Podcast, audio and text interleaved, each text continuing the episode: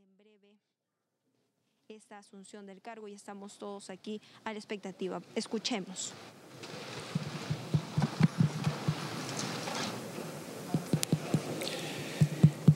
Invito al señor presidente del Congreso de la República, señor Manuel Arturo Merino de Lama, a prestar el juramento de ley.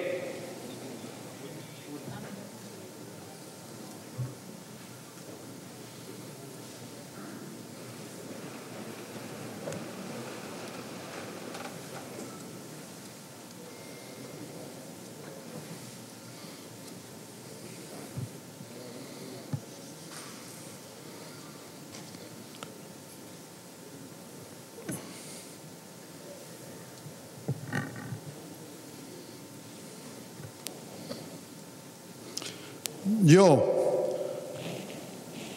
Manuel Arturo Merino de Lama, juro por Dios, por la patria y por todos los peruanos que ejerceré fielmente el cargo de presidente de la República para completar el periodo constitucional 2016-2021, que defenderé la soberanía nacional y la integridad física y moral de la República, que cumpliré y haré cumplir la constitución política y las leyes del Perú y reconoceré, respetando la libertad de culto, la importancia de la Iglesia Católica y la formación cultural y moral de todos los peruanos.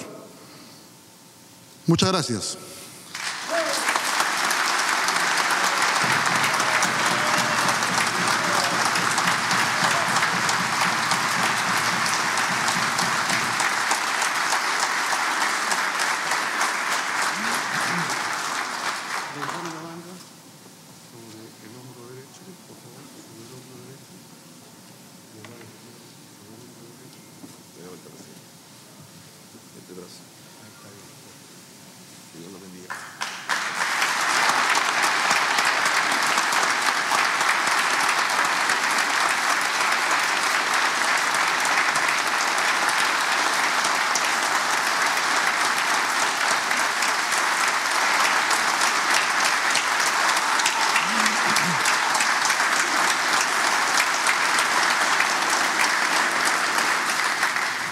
Nacional del Perú.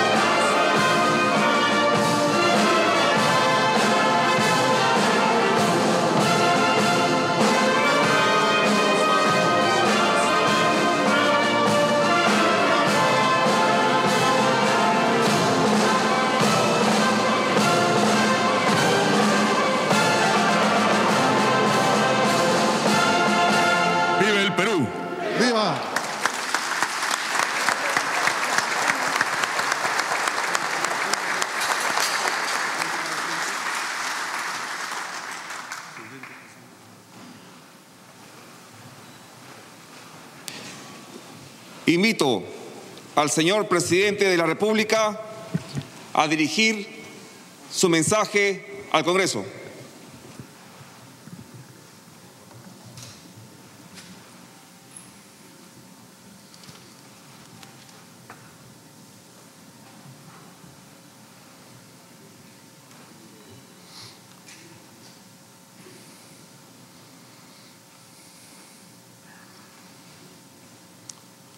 Señor presidente del Congreso, dignos representantes del pueblo, autoridades que nos acompañan el día de hoy, ciudadanos, amigos, amigas, señores de las Fuerzas Armadas,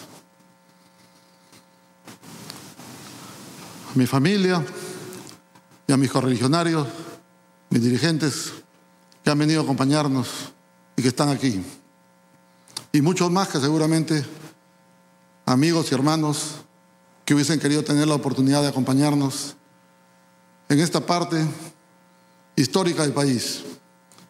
Y digo histórica del país porque debo comenzar primero agradeciéndole a mi mesa directiva, agradeciéndole a las nueve bancadas de los partidos políticos, a los 130 parlamentarios, a nuestro pueblo del Perú que nos dio la oportunidad de estar en este proceso de transición democrática.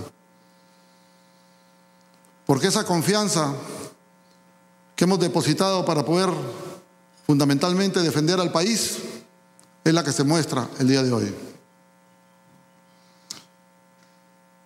Señor presidente, señores representantes del pueblo del Perú, aceptando el mandato de la Constitución Política del Perú, asumo hoy con honor y alta responsabilidad el cargo de presidente constitucional de la República. Es un momento muy difícil para el país. Hoy la población nos mira con expectativa, pero a la vez con mucha preocupación. La crisis es innegable que atravesamos una crisis. Esta crisis hace que nos enfrentemos a dilemas permanentes y a decisiones constantes y a la tarea de quienes asumimos un deber con el país es que ante estos dilemas y ante estas decisiones nos corresponde actuar siempre con responsabilidad y madurez. El día de ayer se produjo la vacancia del presidente de la República.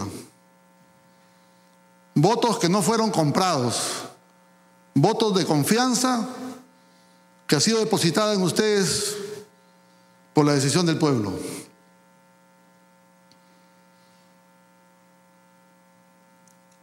Más allá del debate político que siempre genera pasiones, este Parlamento ha actuado respetando el debido proceso, amparado en lo que dice tanto la Constitución Política como el reglamento del Congreso de la República.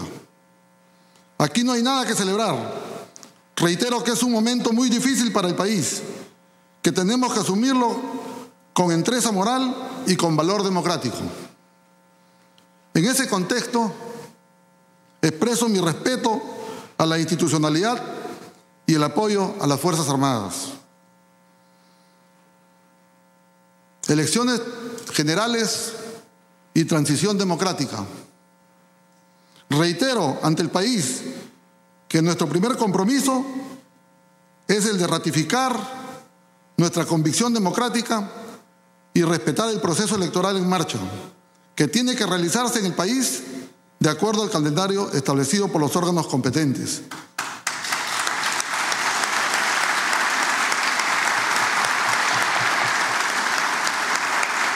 Nadie puede cambiar la fecha convocada en las elecciones del 11 de abril del año 2021.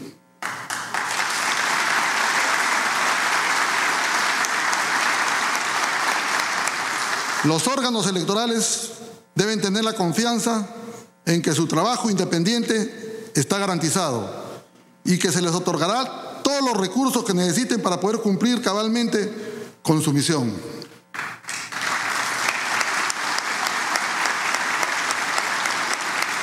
Asumimos el deber de garantizar la imparcialidad en todos los procesos electorales, o en este proceso electoral, para que el pueblo tome la decisión que le corresponde y dentro de su libertad elija las próximas autoridades que asuman las riendas del país dentro de una transición democrática que impostergablemente tiene que producirse el 28 de julio del año 2021.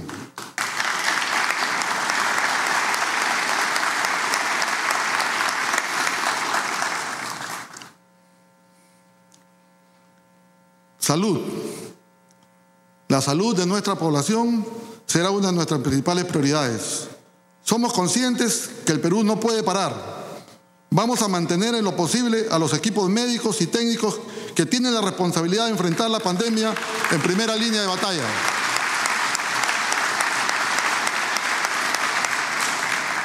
Desde el gobierno tenemos que hacer el esfuerzo para dejar de ser el país por el peor manejo de la pandemia del COVID-19. Tenemos que garantizar las medidas necesarias para que una posible segunda ola no nos encuentre con una vulnerabilidad de cuando comenzó esta emergencia sanitaria. Es imprescindible corregir los errores en beneficio de todos los peruanos. Reactivación económica y empleo. Nuestro país necesita también continuar con la reactivación económica y el relanzamiento de la economía. Es impostergable que volvamos a dinamizar el mercado fortaleciendo a las empresas, a las grandes y a las pequeñas, pero ese fortalecimiento tiene que garantizar también la creación de puestos de trabajo y el retorno a la actividad económica de quienes han perdido su empleo o se han visto perjudicados por la pandemia. Descentralización. No olvido que como provinciano y representante de Tumbes, tengo el compromiso con la población del interior del país. Sabemos que el otro gran reto en la descentralización es la descentralización efectiva es decir, el fortalecimiento de los gobiernos regionales y locales, porque son ellos quienes entienden de manera más directa las necesidades de cada una de las regiones del Perú, tal como, lo hemos visto en las visitas realizadas al interior del país. Necesitamos mejor comunicación entre el gobierno central y los gobiernos regionales y los gobiernos locales. Vamos a apoyarlos para cumplir con sus prioridades más urgentes y trabajar de la mano en el beneficio de todos los peruanos. Educación y seguridad ciudadana. No quiero dejar de mencionar estos dos aspectos como ejes fundamentales de la responsabilidad que asumimos. Este año ha sido muy difícil para los peruanos en edad escolar. Tenemos que garantizar las herramientas necesarias para una educación de calidad y para mejorar las condiciones educativas sobre todo el próximo año, y trabajar seriamente en un plan post pandemia. Del mismo modo, somos conscientes de la preocupación de nuestra población a nivel nacional por los temas vinculados a la seguridad ciudadana. Si alguna mano dura hay que poner, tiene que ser contra la delincuencia y contra quienes siembran la zozobra y el terror de nuestra sociedad. Vamos a ser implacables en el enfrentamiento de este problema que todos los peruanos sentimos en carne propia. Unidad nacional y lucha contra la corrupción. Permítame finalmente hacer un llamado a la unidad. Debemos terminar con el enfrentamiento y producir un giro con respeto a la relación entre el Ejecutivo y el Legislativo, que lamentablemente en los últimos años no ha sido lo adecuado. Igualmente, tenemos que llamar a la calma y la tranquilidad a todos los ciudadanos. No podemos dividir al país. Hay una mala intención de querer dividir al país y eso no lo vamos a permitir.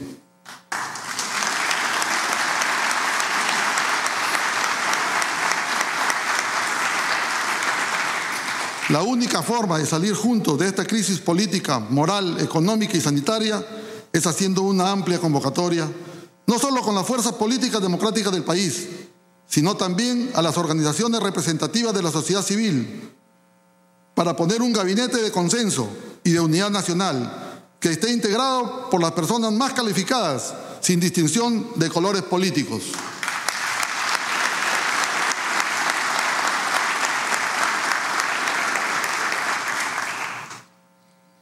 Del mismo modo, reconocemos el aporte técnico y profesional de los altos funcionarios del Estado, de quienes también esperamos la continuidad en su importante compromiso con el país.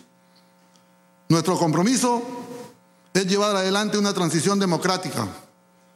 Provengo de un partido cuya historia está vinculada a la defensa, a la defensa de la democracia.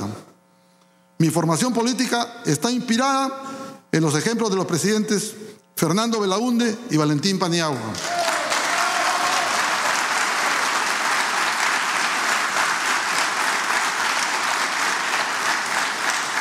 A quienes nadie se les puede señalar como inmorales o corruptos.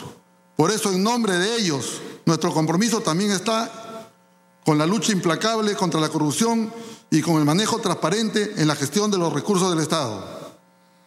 El diálogo democrático y la búsqueda de consensos es lo que ha caracterizado nuestro paso por la presidencia del Congreso en los últimos meses. Y dentro de esa voluntad he tenido el apoyo de la mesa directiva, he tenido el apoyo de las nueve bancadas políticas, he tenido el apoyo de los 130 parlamentarios. Y quiero reafirmar mi agradecimiento por ese apoyo involuntario, un apoyo sin arreglo bajo la mesa, un apoyo en defensa irrestricta de todos los peruanos para un Perú mejor.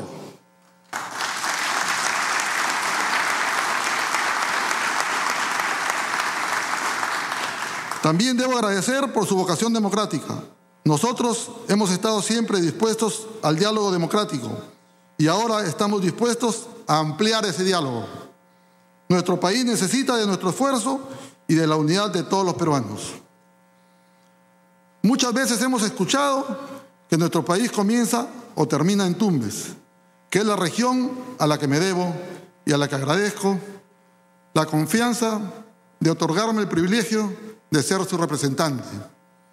Agradecerle a mi partido político que me dio la oportunidad de postular a la mesa directiva y agradecerle a las nueve bancadas, a los 130 parlamentarios que tuvieron la confianza de apoyarme, los que votaron por nosotros y los que no votaron, porque hemos hecho una familia en un corto plazo, una familia que creo que me la llevaré en la historia de mi vida.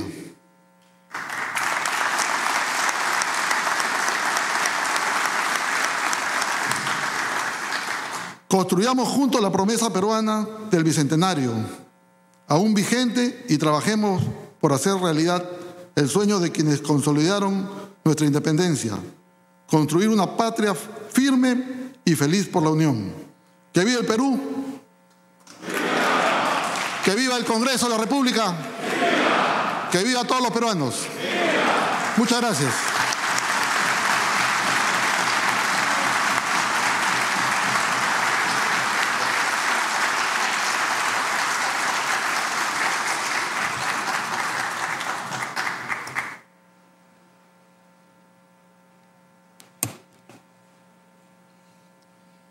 Señor presidente, la representación nacional agradece su presencia en la presente sesión y lo invita a retirarse del hemiciclo cuando usted lo considere pertinente.